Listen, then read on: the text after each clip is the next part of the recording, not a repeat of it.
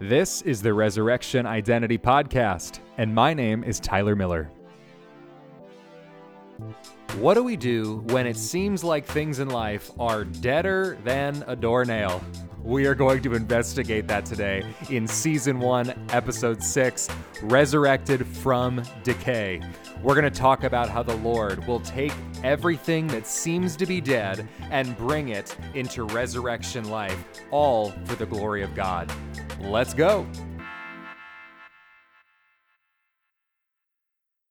Welcome back to the Resurrection Identity Podcast. I'm so excited to be with you today on season one, episode six. Today, we're talking about being resurrected from decay. I think all of us in our lives have moments where we realize, man, there are some areas of decay that need to be taken care of. And maybe in your life, it seems like certain things have died completely beyond the hope of any kind of life. Maybe that's a relationship, maybe that's your marriage, maybe that's uh, something going on with your kids or your family, your parents, I don't know, your job maybe.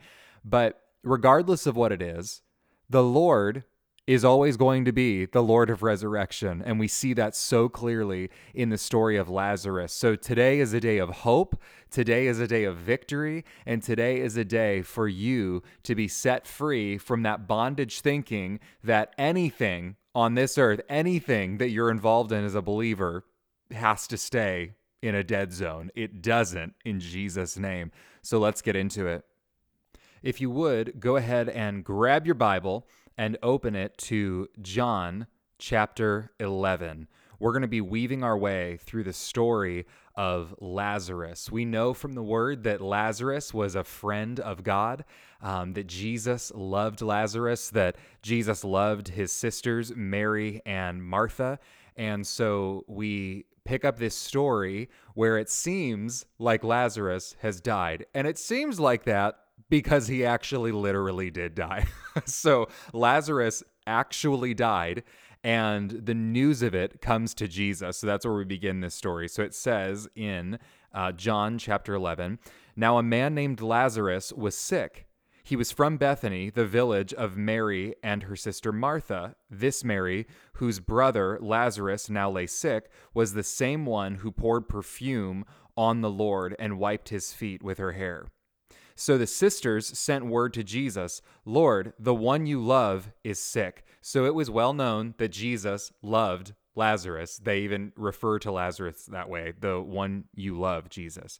So verse 4 says, When he heard this, Jesus said, This sickness will not end in death. No, it is for God's glory, so that God's Son may be glorified through it.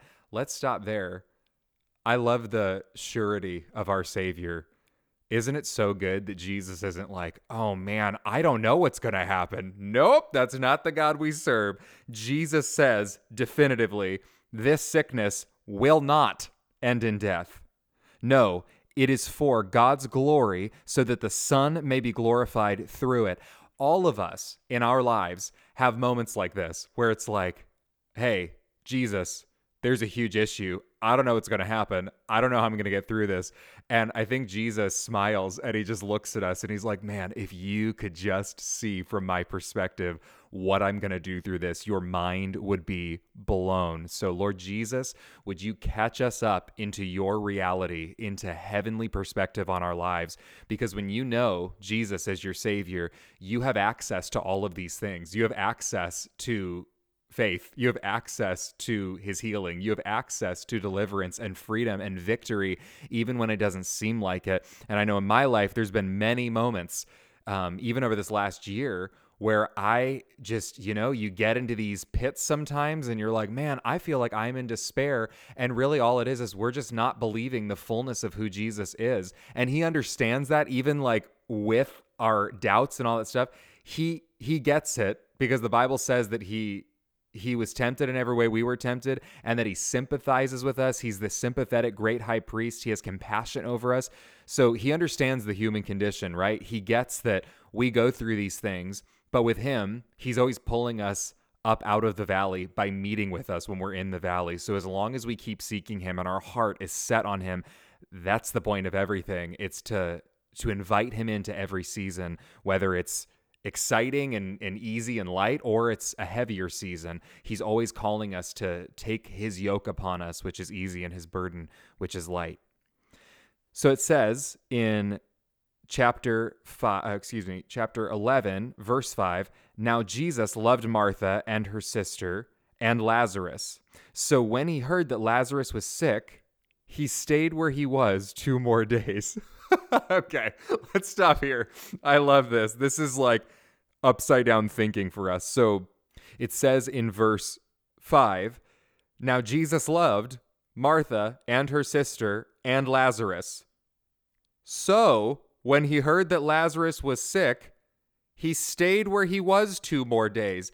That's not how I thought that verse would end. I would think, oh my gosh, Jesus, if you truly loved Mary and Martha and Lazarus, like this verse says, it should say you immediately ran to their aid instantly. But no, it says because he loved them, he stayed where he was two more days.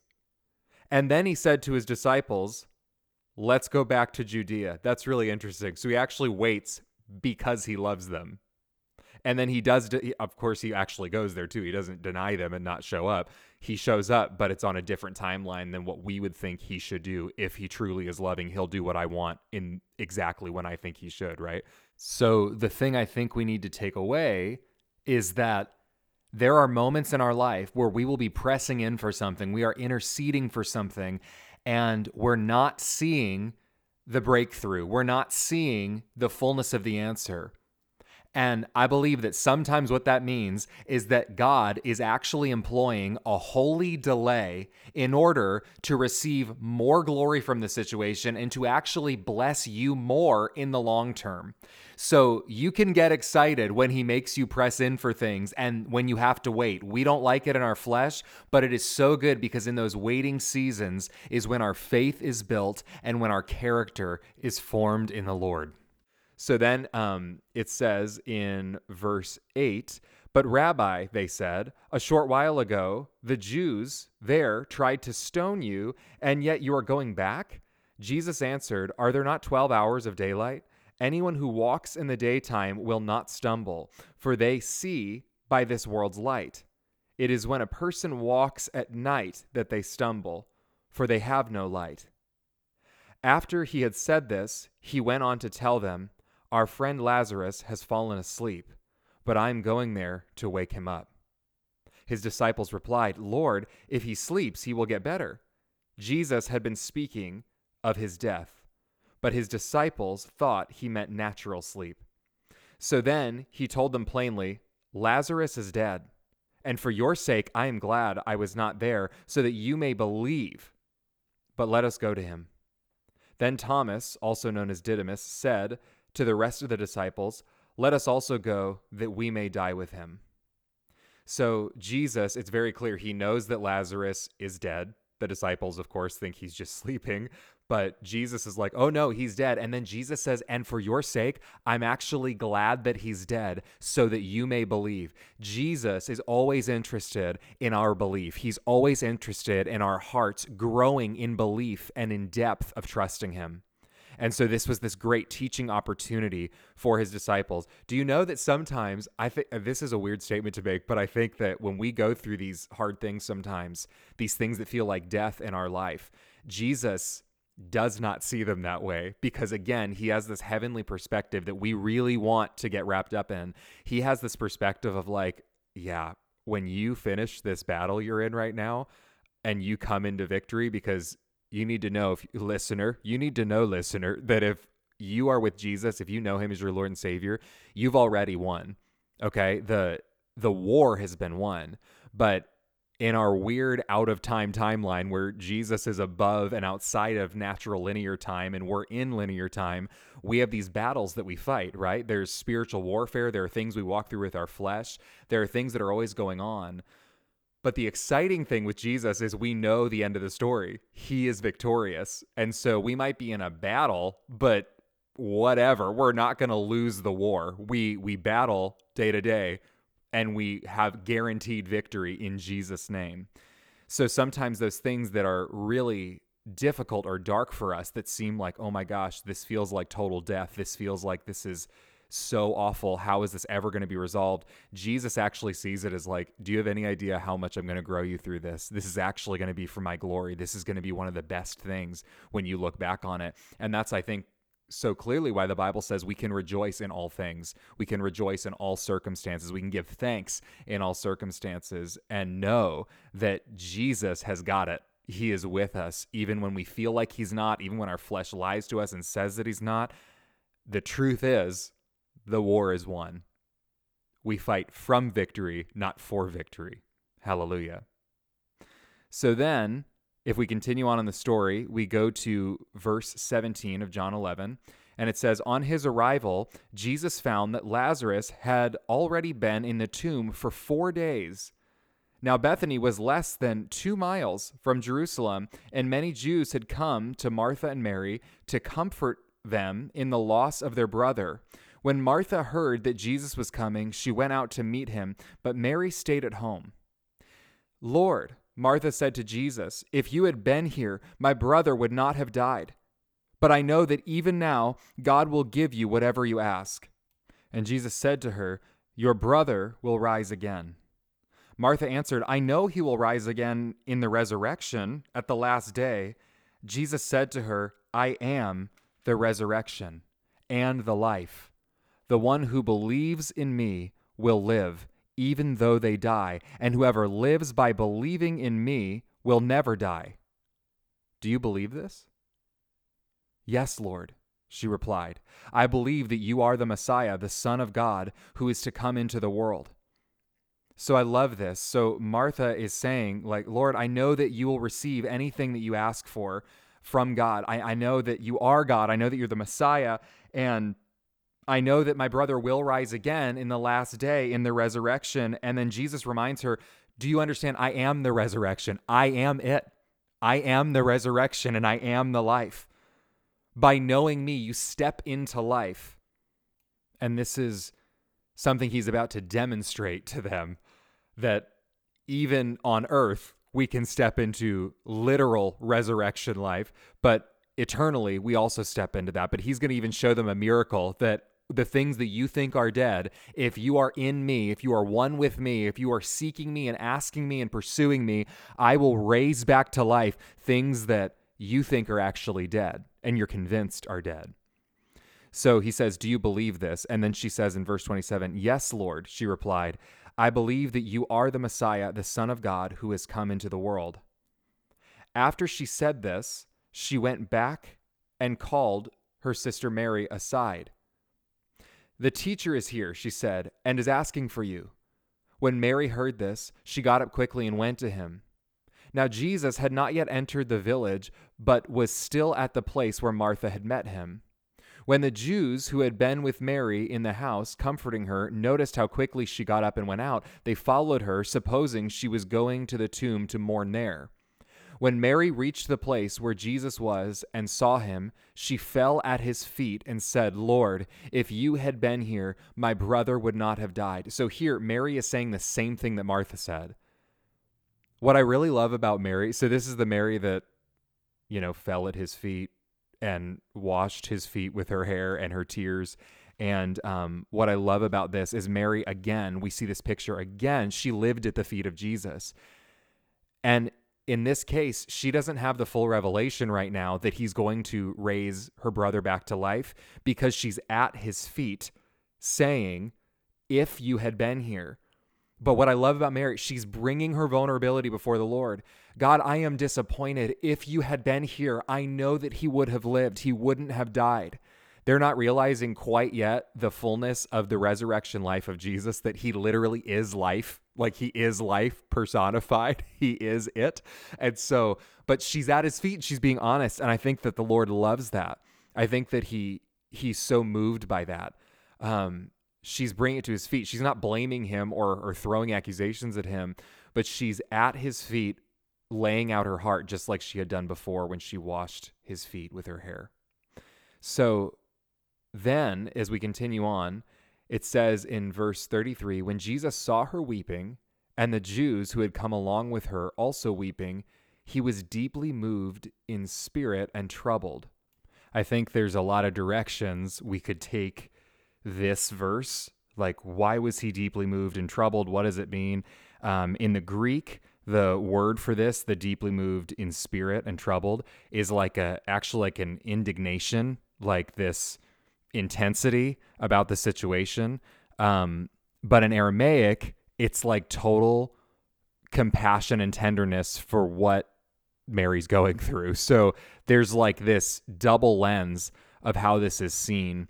Um, and literally the so the Greek, it's really interesting. It says to be moved with anger or to admonish sternly, but then the Aramaic, like I said, is compassion and tenderness. And I actually think both of those things are happening at the same time. I think that there's a fury against death. I think Jesus hates death. I think God hates death. Um, he hates the works of the enemy. And so when he sees that, there is a righteous indignation against those things, against death, that would bring people into mourning and weeping and a place of despair. God does not delight in our despair. He doesn't want us to be depressed and anxious and so filled with mourning. Um, he wants us to be free and living in resurrection. And so I think that he the the anger component of this would be at the works of the enemy. That's what I would say.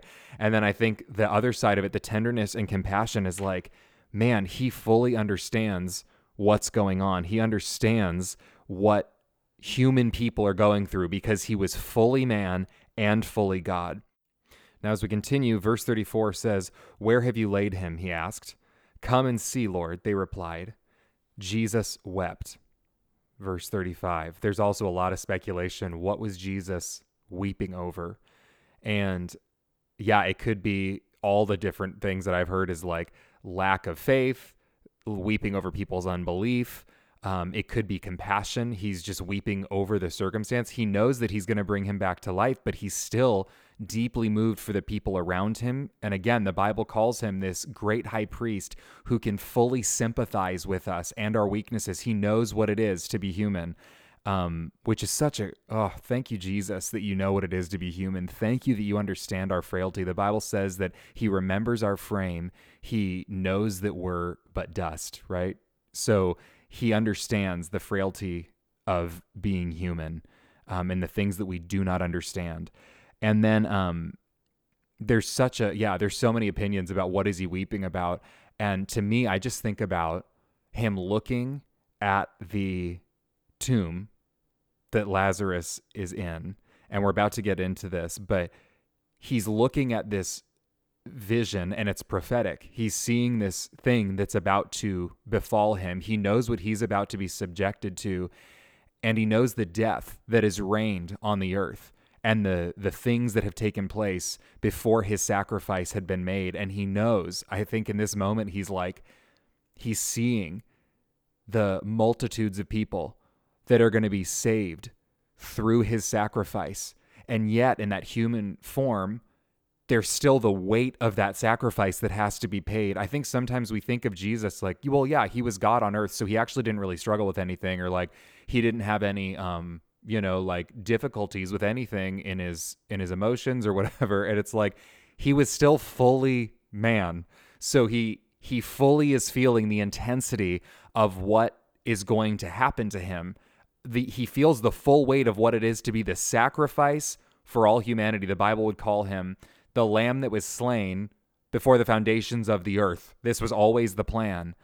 So now it's like it's go time. This is the moment. This is about to happen to me and I'm sure in this duality of like, I'm God and I'm also fully man, he's feeling the full weight of that. And so I think there's just so much going on in Jesus right now. And yet he's about to bring glory to his name and glory to the Father because that's what he does. So it says, Then the Jews said, See how he loved him because he's weeping.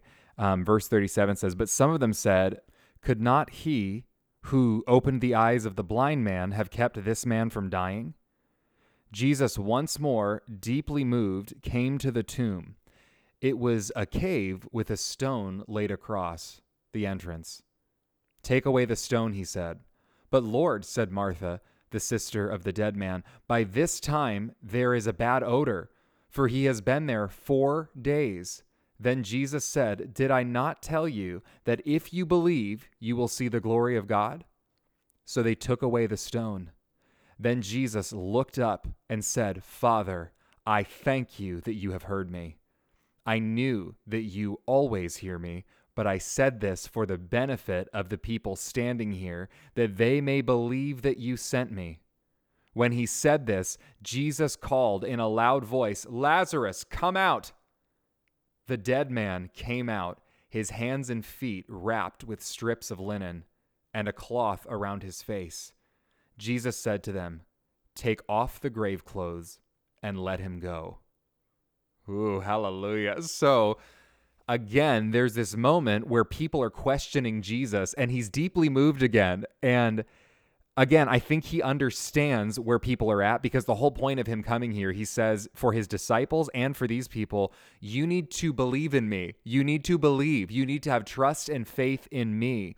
And he, like at the beginning of the story, he tells the disciples, I'm glad that Lazarus is dead for your sake, so that you would see the glory of the Father, so that you would see this miracle and your faith would be built and you would believe. Like, this is all part of the plan. So I don't think Jesus is coming in here and he's just mad at everyone for not believing and, like, what's your guys' problem? Why don't you get it?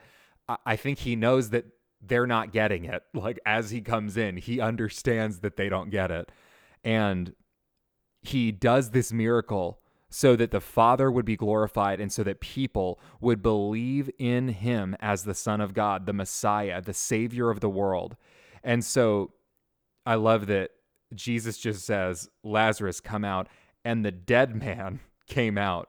And I also love that uh, Martha says, this we shouldn't open the tomb because there's going to be a bad odor because he's already decaying. He's been in there 4 days. Jesus waits to the point, just notice this.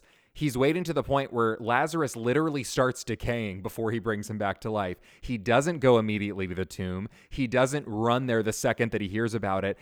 The guy is literally dead, literally decaying bodily. How much greater of a miracle is that than like, oh yeah, he was kind of sick and so I came and just healed him? Like think of the weight of this miracle. This guy is decomposing, and the scent, the stench of him would be so bad that they didn't want to open the tomb. And Jesus is like, Yeah, I can take any situation that is rotting and foul smelling and terrible, and I can resurrect it immediately. Immediately. So I want you to know in your life today whatever is going on, whatever you're walking through, whatever your family is walking through, you need to know that Jesus can raise even a decaying situation from complete death to complete life. And sometimes we ourselves have become this dead and decaying thing. We feel like our lives have taken on this decay. And maybe that's from sin. Maybe that's from just, yeah, bad decision making or generational stuff. Maybe it's demonic things that have been passed down into us, abuse. I don't know what your situation is today, but I do know who the Savior is. And I know that your way out is to come to Him. Would you bow down to His feet? And even if today you're having a hard time believing that he would work this miracle on your behalf because there are lies that are screaming in your head and things that you've come into agreement with, well, I've never seen that kind of deliverance in my family. I don't know. I've never experienced that myself. He doesn't he's not worried about that. He's not worried about your past experience and the things that are keeping you away. He's he's concerned with you coming into faith in him. Not faith in yourself to change, not faith in your own ability to have faith, faith in who He is, who He has revealed Himself to be, which is the Savior, the healer, and the deliverer. And so I want you to know if you feel like you're decaying today, you're still not beyond the reach and touch of God. There is nowhere you can run from His presence, there is nowhere you can flee from His love. He wants to encounter you. And I love this when he comes out of the grave, uh, Lazarus comes out of the grave. Jesus says to them, Take off the grave clothes and let him go. Sometimes it's like we we get saved, right? And we're living our life for the Lord, or we're trying to, but we're more caught up in the things of the culture and you know, the generational things from our family and our own traditions than we are caught up into the new movement of God, what He's doing and what He wants to do in our lives presently today.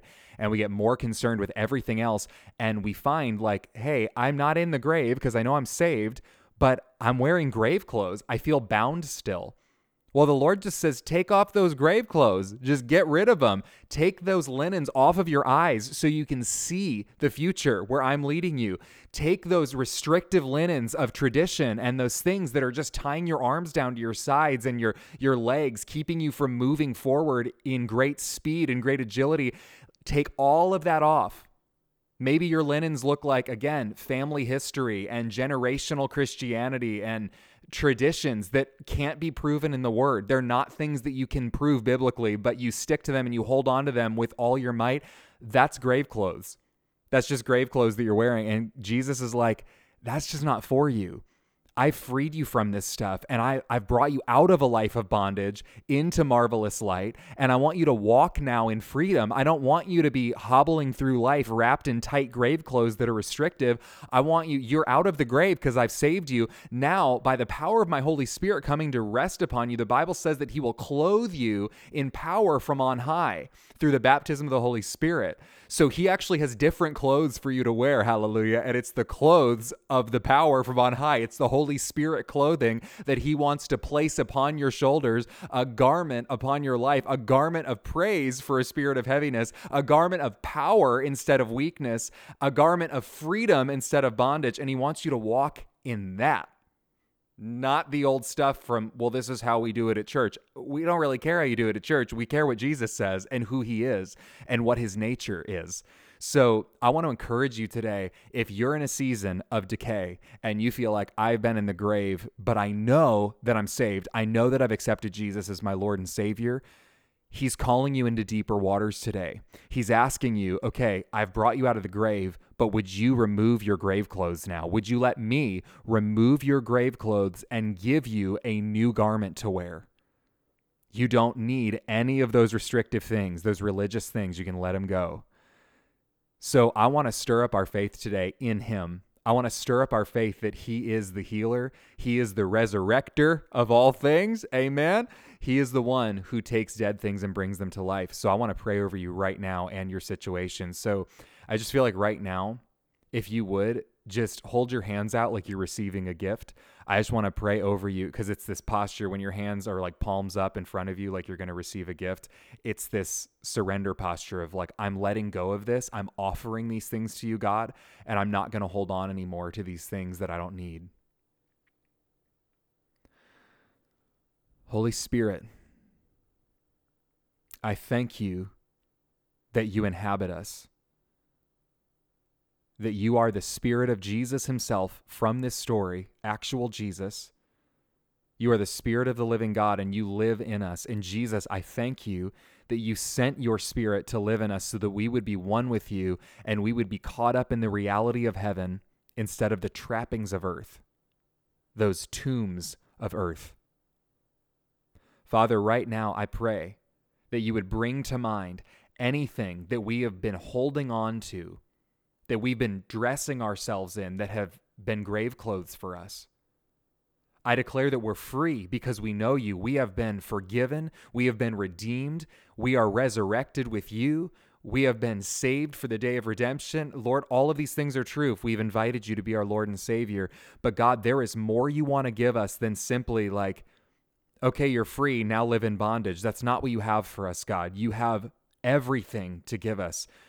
Salvation means we're saved, healed, and delivered. So, God, I just pray your freedom right now. I pray that as these hands are out to you, that we would release those traditions, we would release that unbelief, we would release those grave clothes unto you, Father God. And we trust that right now, in faith, we declare that you are taking those things out of our hands and you are calling us forth and you are putting a new garment in our hands to put on. You are clothing us with power from on high. God, I pray right now over this broadcast even if people don't fully understand this right now, I pray that you would pour out your baptism of the Holy Spirit. I'm asking for it right now.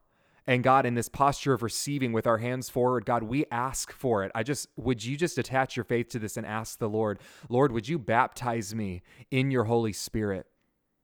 The Bible says to be being filled with the Holy Spirit. It's a continual filling. But I also believe there is a time where the Holy Spirit will, for the first time, come upon you in power and release spiritual gifts into you. He will release your prayer language to you. He will release prophecy to you. He will encounter you in a way that equips you to walk on this earth as the hands and feet of Jesus. He will make us his witnesses to the ends of the earth. That's what he does for his believers. We're not stagnant people. If you're a Christian, you're not called to be stagnant. You're called to live an activated life before the Lord.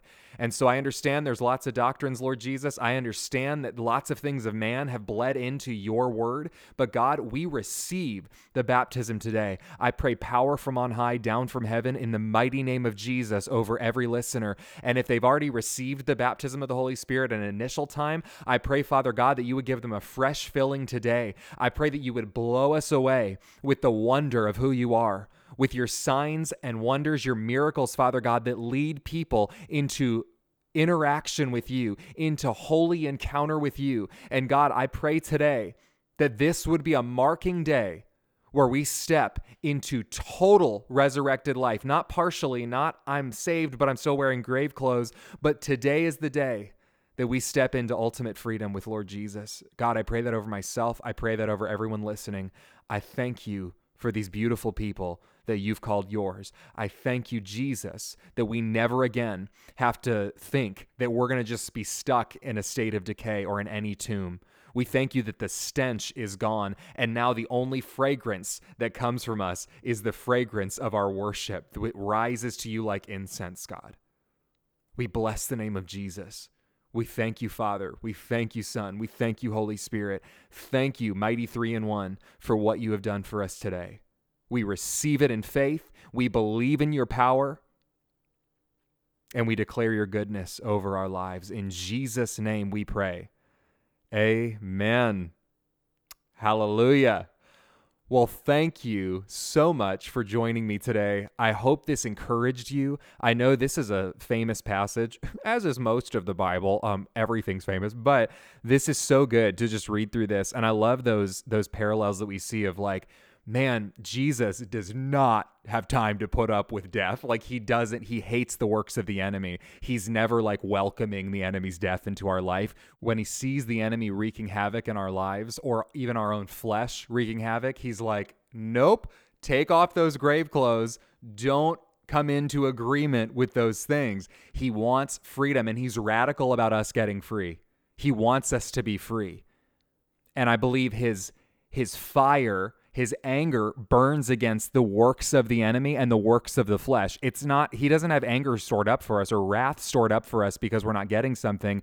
He has compassion and tenderness for us, like with Mary, like with the mourners. He understands what we're going through, but he's like, man, I understand and I'm moved by compassion, and I have this fire in me that wants to burn away all of those false things that you're hearing and feeling. And so I just want you to know that Jesus loves you so much and he's so great. He's so vast. There there's so many aspects of him. And so I'm just so thankful that he understands us, he sympathizes with us, and he is not content to leave us where we are and just call it good. He's like, nope, I'm going to take those grave clothes, I'm going to take those bandages from your eyes, from your hands, from your body, and you're going to walk in resurrection freedom all the days of your life. Glory to God. I will talk to you next time. Have a wonderful rest of your day and enjoy your freedom. Those grave clothes are gone in Jesus' name.